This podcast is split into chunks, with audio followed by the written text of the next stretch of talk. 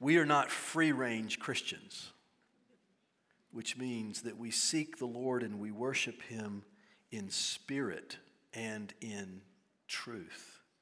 Specifically, the spirit inspired truth of the Bible. There, by the Spirit, in the Spirit, we meet God. We encounter God. We experience God's work in our hearts, the deepest place of the soul, as a spiritual work in the inspired Bible. So we begin today seeking the Lord's renewal in the Old Testament prophetic book of Isaiah. It includes several invitations. They're really urgings, even commands, to come to the Lord. One of them is in chapter 2, which we are using as the theme or the title for this whole time in our book of in the book of Isaiah, ever how long it takes us. Come, let us walk in the light of the Lord. That's what we want God to lead us into. At the outset of these sermons in Isaiah this morning, I want to ask and answer several questions that will help us be introduced to the book of Isaiah, but also to begin to hear its message. And we're going to take chapter 1 today. Stand with me in honor of God's word. The vision of Isaiah, the son of Amoz, which he saw concerning Judah and Jerusalem in the days of Uzziah and Jotham and Ahaz and Hezekiah, kings of Judah. Hear, O heavens, and give ear, O earth, for the Lord has spoken. Children I have reared and brought up, but they have rebelled against me. The ox knows its owner and the donkey its master's crib, but Israel does not know. My people do not understand. Ah, sinful nation, a people laden with iniquity, offspring of evildoers, children who deal corruptly. They have forsaken the Lord. They have despised the Holy One of Israel. They, have, they are utterly estranged. Why will you be struck down? Why will you continue to rebel? The whole head is sick and the whole heart faint. From the sole of the foot even to the head, there is no soundness in it, but bruises and sores and raw wounds. They are not pressed out or bound up or softened with oil. Your country lies desolate, your cities are burned with fire. Even in your presence, foreigners devour your land. It is desolate as overthrown by foreigners. And the daughter of Zion is left like a booth in a vineyard, like a lodge in a cucumber field, like a besieged city. If the Lord of hosts had not left us a few survivors, we should be we should have been like Sodom and become like Gomorrah. Hear the word of the Lord, you rulers of Sodom. Give ear to the teaching of our God, you people of Gomorrah. What to me is the multitude of your sacrifices, says the Lord. I have had enough of burnt offerings and rams and the fat of well fed beasts. I do not delight in the blood of bulls or of lambs or of goats. When you come to appear before me, who has required of you this trampling of my courts? Bring no more vain offerings. Incense is an abomination to me. New moons and Sabbaths and the calling of convocations. I cannot endure iniquity and solemn assembly. Your new moons and your appointed feast, my soul hates. They have become a burden to me. I'm weary of bearing them. When you spread out your hands, I will hide my eyes from you. Even though you make many prayers, I will not listen. Your hands are full of blood. Wash yourselves, make yourselves clean. Remove the evil of your deeds from before my eyes. Cease to do evil. Learn to do good. Seek justice. Correct oppression. Bring justice to the fatherless. Plead the widow's cause. Come now. Let us reason together, says the Lord. Though your sins are like scarlet, they shall be as white as snow. Though they are red like crimson, they shall become like wool. If you are willing and obedient, you shall eat the good of the land. But if you refuse and rebel, you shall be eaten by the sword, for the mouth of the Lord has spoken. How, a faithful, how the faithful city has become a whore. She who was full of justice, righteousness lodged in her, but now murderers. Your silver has become dross, your best wine mixed with water.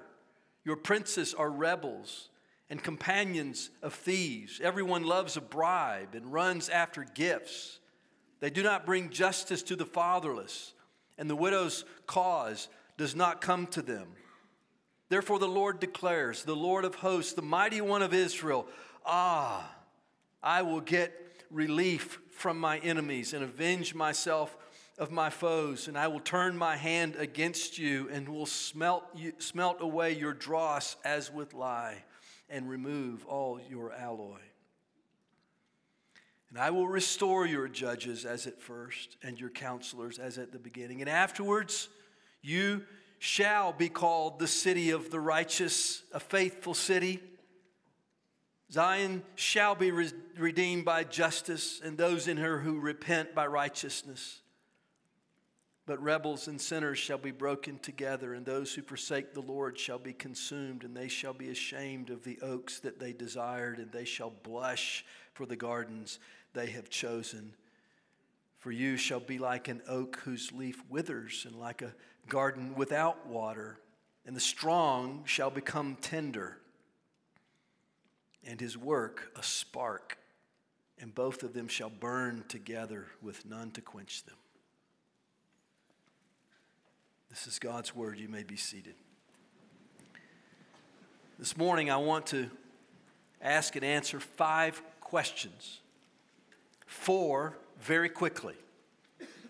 The fifth one we'll land on to get to the message of this first chapter of Isaiah and really the whole book of Isaiah.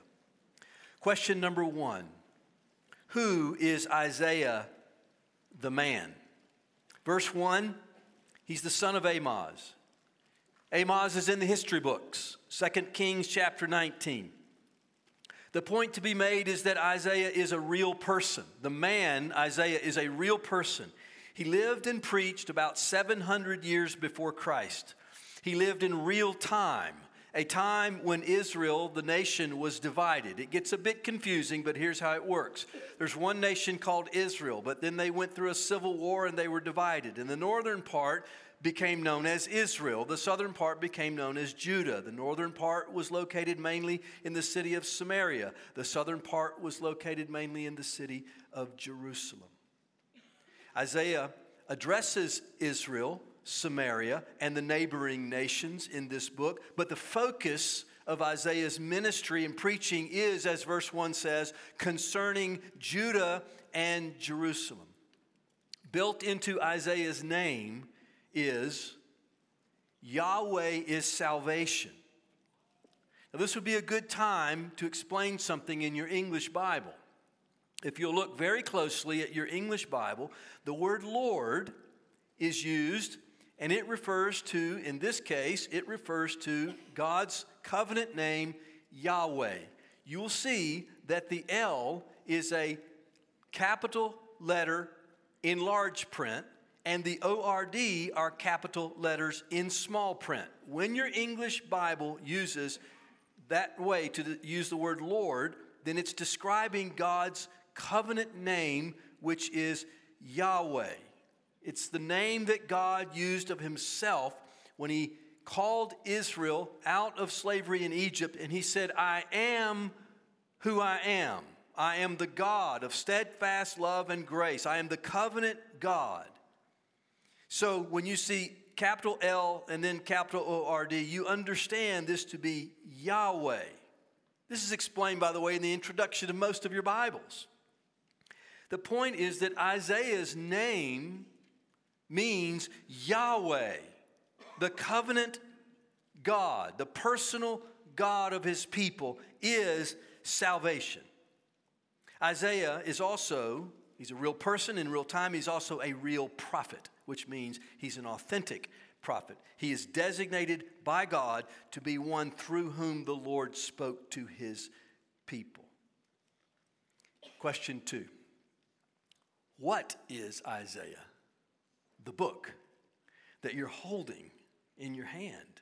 Verse 1 it's the vision, it's a prophecy in words that Isaiah saw, which means that we see truth through words.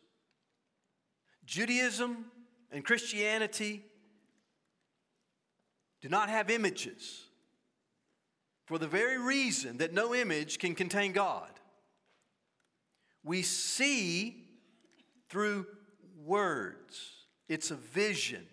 The book of Isaiah is prophetic vision, words that form for us a vision of truth and reality about God and ourselves and God's ways. Isaiah, the book, are Isaiah's collected sermons and sayings, like an anthology which lays out several connected themes the themes of the Lord's covenant with his people, the sin of God's people against him and against each other, the Lord's pronouncement of judgment, which is a severe discipline, and then in it, his call to repentance and his promise to purify, the theme of renewal, but also the theme of anticipation. Because all through Isaiah, we will hear of the anticipation of a Redeemer who will come, of one who will come and bring newness through this Redeemer. What we are holding in our hands is a book of prophecy, which is God's word, God's message through his prophet. Question three When is Isaiah? When is this man and this book on the scene in history? Verse 1 tells us In the days of four kings of Judah, you will want to read at some point this week, Second Kings, beginning in chapter 15. You'll want to read that because you'll read about these kings that are mentioned in verse 1. In these days, these were days of some spiritual faithfulness, but generally speaking, the days of Isaiah and these four kings were spiritual decline.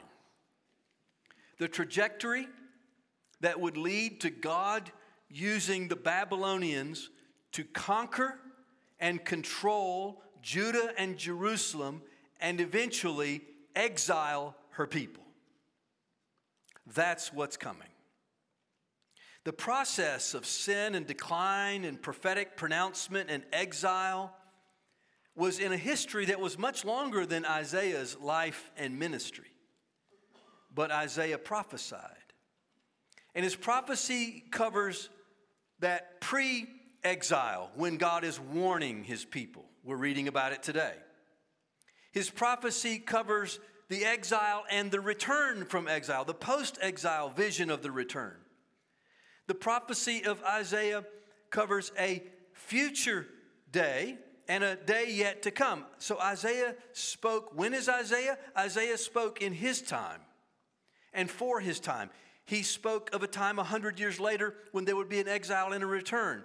He spoke of a future time, a time when Jesus Christ himself would be here and come. He spoke of a final time that has not yet to come, the same time we read about in the book of Revelation. And so, as we go along these months ahead in the book of Isaiah, we're going to have to remember and figure out along the way what time we're in. That's when he is. He's timeless. Question four Why Isaiah?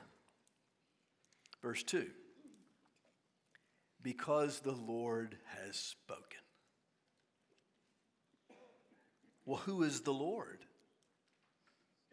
In fact, that question is asked in Isaiah. As pagan nations and pagan kings stand up and say, Who? Yahweh, the Lord, who? If he's a local deity? If he's the creation of a culture? If he's an imaginary friend, why bother? Or at least you don't have to bother. But the message of Isaiah, which we'll have to decide whether or not we believe, is that the Lord is God. The Lord is the creator, the sustainer, the redeemer, the consummator of all things, for all things, over all things.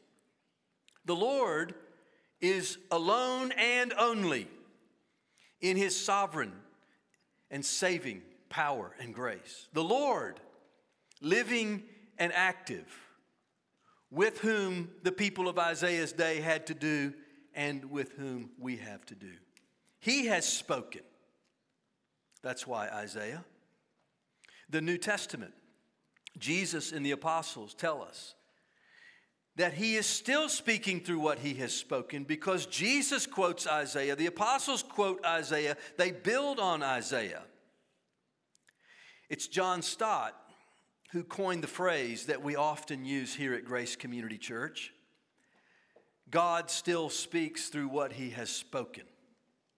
Both parts are necessary. We hear God speaking through what he already spoke in the scripture or else we would be free to use our imagination and our best judgment to figure out what God is saying. And given our human nature, we would determine that God says exactly what we want Him to say. Given our human nature, we would determine that God is exactly like what we want Him to be, not what He has actually said and who He actually is. God still speaks through what He has spoken and God still speaks. We do hear his voice in the words of Scripture. Otherwise, we are reading an irrelevant, unnecessary ancient text. Still is a word that gives us hope. Still, we have a link to what is written here. As I wrote about last week in the Friday in the Words of Grace, J.I. Packer, we're building on his idea that in the Bible, we don't always connect with the events and the circumstances and the culture, but our link is to God Himself. And we would add our link is to ourselves. We see ourselves in Isaiah 1. And our link is to God's grace and the call to faith. That's why Isaiah. Now, number five, the question that we're going to park on. To get us into this text and get us in to Isaiah is this. What is the message of Isaiah? Particularly, what is the message of Isaiah chapter 1? Let's prepare ourselves for a good message of salvation, of saving and restoring and renewing and new making grace. Let's begin. Let's prepare ourselves for that good message to begin with hard message. A message of exposure, indictment, judgment, and discipline. But also a message of call to repentance as the way into grace the call to faith. What's challenging about the message of Isaiah is that it's repeated over and over. The themes in Isaiah go over and we come back. We think we're, we, we want a linear book, don't we? We want Isaiah to start and say it once. The Lord is your God, you've sinned, He'll judge you, He'll discipline you, repent and trust, He'll restore you, He'll make all things new, the end. But He doesn't. He repeats himself, but he is on a trajectory. He is moving forward. Moving forward to the one. Ultimately, Isaiah is about a person. The one who makes redemption and restoration and forgiveness and renewal even possible, and who makes all things new. Namely, I'm going to go ahead, spoiler alert, Jesus Christ. So, as the themes are repeated, remember we're moving toward Christ. Verse 2, the message begins, and the Lord speaks to his children. Now, I said this is the fifth question, and in the fifth question, I'm going to give you five points. Number one, verse 2 the Lord has children. Children I have reared and brought up. He calls out, Isaiah does, for all of heaven and earth to pay attention and to hear. The Lord is the governing one over all of heaven and earth. So, heaven and earth, listen, hear, and heed. Heaven and earth, you're being called upon to witness a scene where God speaks to his children. The Lord has children. In a broken, sinful, and rebellious world, God raised up children. Through one man, his name was Abraham. And his children became the Hebrew children. They were eventually enslaved in Egypt, and God delivered them and said, I will be your father, and you will be my children. And they were known as the children of Israel. And he led them through Moses, and he led them through Joshua, and eventually he led them through King David, whose rule was based on a covenant with God that God made with him and said, On your throne will be a king forever. God became their Lord, their covenant God, their Father, and they are his children, and they were to be a light to the nations. They had a special relationship with God among the nations. They were to be the light so that the nations would come to God through them. Children, the Lord reared, and brought up in this way. Now, this is one of those times right here at the beginning where we have to pay attention to time. Isaiah is speaking of the nation of Israel in time, in their time. God's calling them children. Children I have reared and brought up. But did the Lord cease to raise up children and to rear up children in Isaiah's day? History continues, as Isaiah will show. A servant will come. He will suffer and he will redeem and he will be a savior. And this servant to come, again, his name is Christ, he himself will claim to be the preacher of the good news and the savior of the people. And through him, John 1 tells us, there are many children added to the family of God. Children of God born of the Spirit, by the death of Jesus Christ and faith in Him, God has children today, Jews and Gentiles alike, through faith in Jesus Christ, one new man in Christ, the church. The message is for the children of that time, Judah and Jerusalem, and for the children of this time, the new covenant people, Jew and Gentile, and all kinds of Gentiles in the church. God has his children. Point two. Verse 2 The children have rebelled against the Lord. Now, in a moment, and throughout Isaiah, we're going to see how these children rebelled and the pitiful state that their rebellion left them in. But for the moment, just hear and feel the weight and the sorrow and the insanity of these words. Children I have reared and brought up, but they have rebelled against me. Verse 4 they have forsaken the Lord, they have despised him. Do we even need to mention the human parallel of earthly parents grieving the rebellion of earthly children to feel the weight of this. Jesus did, though. Luke 15, when he told about the prodigal son, he tapped into both the rebellion of God's children against him and the rebellion of earthly children against earthly parents. And I wonder today if even now, I'm praying today actually, if even now in the mention, in the very mention of the rebellious children of God, the gracious Lord, that there would be a conviction that begins to set in and bring some to repentance, and through repentance back to God, and maybe even back to earthly parents.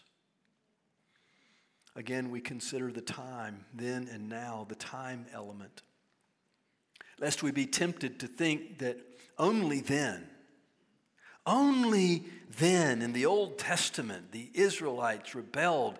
They were the rebellious children. Only then, let us remember that Jesus himself stood before seven real and representative churches in the book of Revelation, chapters 2 and 3, and prophetically called out their rebellion. Church, how are we like children in rebellion against our Father and against His Son and grieving His Spirit? It's time to think about that. Oh, child of God, how are you? rebelling against your Father and His Son and grieving His Spirit. Even, even if it's in the most subtle and passive aggressive way. As we'll see in Isaiah, the outside can be cleaned up with the inside in, in a passive aggressive, subtle rebellion against God. Maybe it sounds like this I'm not rebelling, I'm just taking a break. I'm just focusing on me. I'm just backing off for now, withholding a bit from God and others. I'm just figuring things out. It's rebellion. Number three, third point, verses three through nine. The rebellious children are in a pitiful state before God and among the nations. A pitiful state. Verse 3, he says that ox and donkey are better off before their master than God's own children are before him, because his children don't know or understand or recognize his voice. How sad. Verse 4, he says, They are supposed to be a light to the nations, but they are such a sinful nation, becoming like the nations, that they are estranged from the Lord. There were two covenant purposes of God's people, at least two. Number one was to know the Lord. To know the Lord. They don't know him, he says in verse 3. They don't understand. And their second purpose was to reflect the glory of God as a light to the nations. Both are lost due to their sin. Instead, he says in verses 5 and 6, they're like a sick body with open sores from foot to head. Now, this is poetry. So it means something. It means his people are spiritually diseased. They are like an abandoned shelter in a vineyard or a cucumber field, left desolate, neglected, vulnerable, to be inhabited by whoever and whatever comes along. Their glory and their spiritual life and vitality and usefulness is gone. Verse 9 says, It's so bad that only the Lord's preservation of a few survivors, that means a remnant, only that keeps God's people from becoming like Sodom and Gomorrah. Do you know what that means? Utterly wicked to the point of destruction. How sad. Church, God's purpose for us in Christ is to be a dwelling place, a temple of the Holy Spirit. God's purpose for us as the church is to be filled with the Spirit. God's purpose for the church is that we would be a light, a light to the nations, to draw the nations to Christ. In other words, our purity and our piety precede and lead to our mission. John Oswalt is a, a, man that I'm reading, a commentator I'm reading right now. I may quote him a thousand times over the next months, I don't know, but I'll start today. He said, Separation, he means from the world, is not in order to keep the pagans out.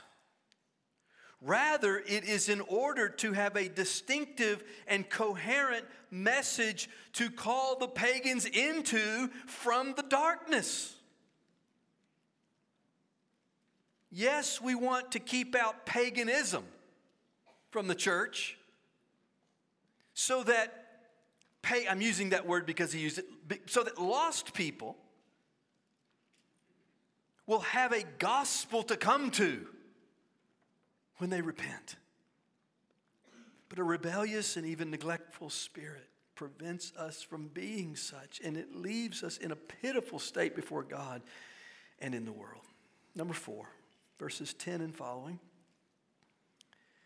Now we come to the actual sin, the acts of rebellion that corrupted the children of God. The children of God are corrupt in their worship. We see in this chapter two problems with the worship of God's people. I'll take them in reverse order from when they appear in the text. All the way to the end is the first one, verses 29 through 31. There's a reference there to desiring oaks and choosing gardens. What is that about? It's refer- Isaiah is referring to the places of pagan worship. The religious practices of the nations around and the pagans, they would go to these places, certain oaks that showed strength and power, and gardens that were supposed to flourish, and they would participate in their worship and sacrifices and immorality in these places. And we find in Second Kings that even the kings of Judah were leading God's people to worship like this. It was a mixed worship of some of Judaism and a lot of paganism. Paul, when we come to the New Testament, is still warning of this in, in 1 Corinthians 10 when he's warning the Christians against idolatry. When we come to God and to church on Sunday and try to appease Him in order to get His favor, so that we can make, so that He will make our lives work out the way we want them to, we are worshiping like pagans. Let us come and worship the Lord. Let us worship the Lord as He says to worship Him in spirit and in truth. Let us worship the Lord for His own sake, and let us worship the Lord as the Lord truly is. Second problem the, with their worship is found in verses 10 through 17 it says they had forms of worship, forms of worship outwardly, but with hard hearts and persistent sin toward other people. Now, this is, this is um, I can't, it's, it's hard to believe this is in the Bible. I mean, it really is hard to comprehend what we're about to see. Beginning in verse 11. He says, You make your sacrifices, but I don't delight in them. Verses 12 through 14, he says, You come into my courts, my temple, and you keep your Sabbath and your holy days and your assemblies. But this has become a burden to me. This is the Lord speaking, not Isaiah. This is not a mad Isaiah. This is the Lord speaking. Verse 15, he says, Your hands are spread to me in prayer but they're stained with blood. The blood of guilt, of trying to appease God and obtain answers to your prayers through sacrifices of animals without any heart, without true worship and obedience, and the blood of the people who you're refusing to defend. Again, John Oswalt, religious actions were supposed to be a symbol of the heart condition.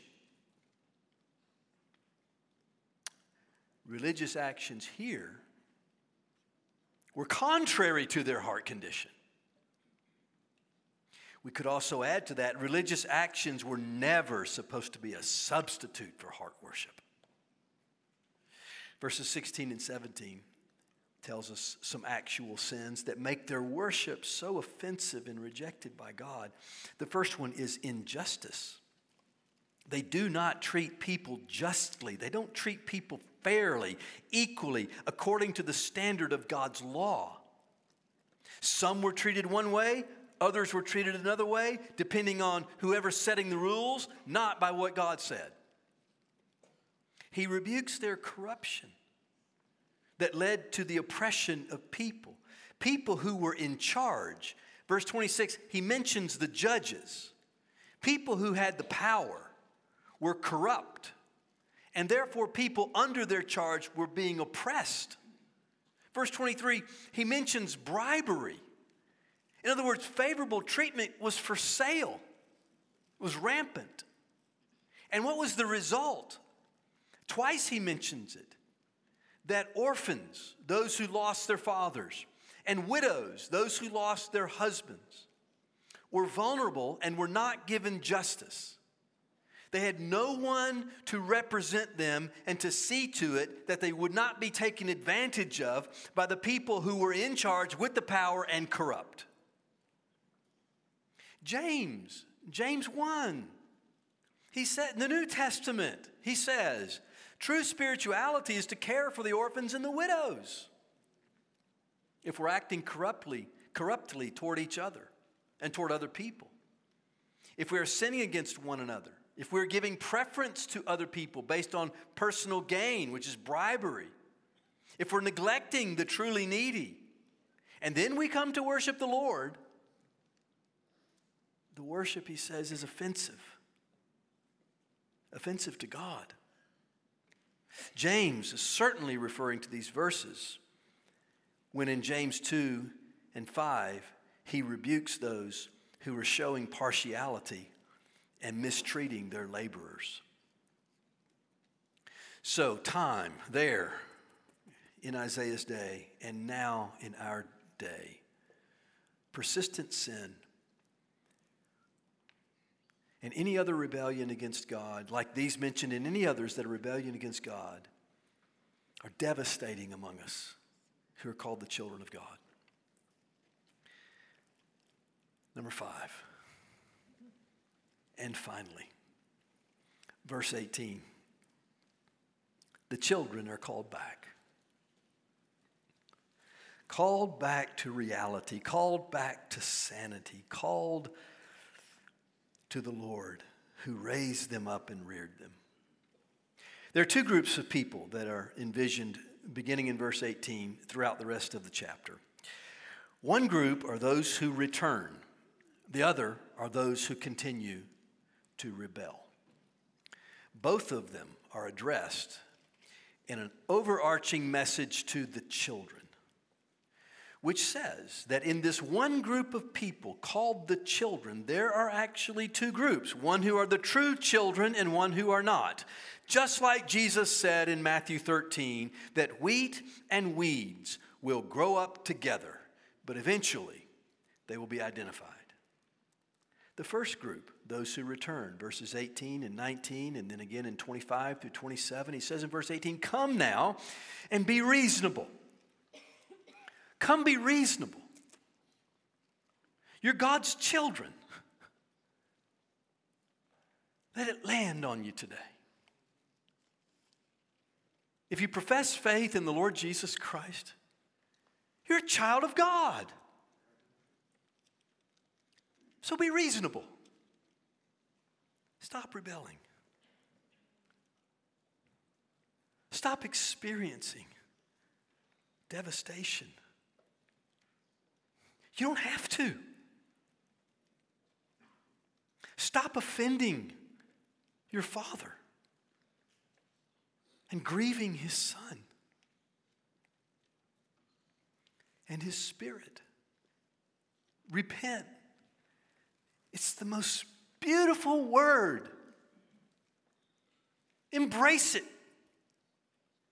Repent and return and trust, and you'll be clean, and you'll be forgiven, and you'll be restored. He says in verse 25, I'm going to purify you. I'm going to smelt away your dross. I'm going to remove your alloy. I'm going to purify you. Let the Lord purify you. He says he's going to purify his church. I think he's doing it. I think the hard days that, that churches have to go through in every generation. We're not alone. In every generation, churches have to go through hard days where we have to decide are we going to follow the Lord or not? It's a purifying moment so that righteousness and faithfulness will once again dwell among us. Verse 27 we are redeemed through repentance. We walk through a door called repentance a door of faith, a door of returning, so that we might be redeemed and restored and whole and brought back. The grace of God is for you today. The grace of God is for you today. Come back wholeheartedly. Repent. But how does this work? How does, how does repentance get me to redemption? This is the riddle, isn't it? It's, someone called this the riddle of the Bible that there's a holy God and there are rebellious people. And the holy God, by his own justice and righteousness, must punish rebellion and sin for the very fact that he is so utterly holy and therefore sin is so utterly sinful. And that demand for justice puts those rebels in an awful state. But the Bible talks about forgiveness and restoration. So, how? That's the riddle. How? There is a Redeemer. And the repenter is not the Redeemer. I don't watch lacrosse. I've never seen a lacrosse game in my life. But for some reason, yesterday, lacrosse caught my eye. And at the end of the match, on television, at the end of the match, the interviewer said to a lacrosse player, Now, I know you made a mistake, but you made up for it afterwards. You redeemed yourself. And the guy said, Yeah. I'm so happy he did, but none of us do when it comes to God. There must be a Redeemer. And Isaiah, in time, reveals a Redeemer, a suffering servant who becomes the sin bearing sacrifice for, on behalf of, in the place of the sinful rebels. It's chapter 53. Read it today, and by God's grace, we'll get there eventually. But does the servant have a name? Another prophet, we call him John the Baptist, named him. He said his name is Jesus, the Lamb of God who takes away the sins of the world. An, an apostle, John, said that when Isaiah spoke these things, he did so because he saw Jesus. Jesus himself said from the book of Isaiah, He's talking about me. How are repenters redeemed? The riddle? By the Redeemer to whom they return in repentance and faith and trust in his name is Christ come to him. The other group, verses 20, 29 through 31, those who remain in rebellion. If they don't return, they will show themselves not to be the children of the Lord at all. They will become like what they seek a lifeless, barren tree, a garden without water. They will die. But you don't have to. This church doesn't have to. The church doesn't have to. By God's grace, we won't. We must hear and reason and return to be redeemed. So, brothers and sisters, we're moving. Let's move together with Isaiah in the direction of renewal and of newness.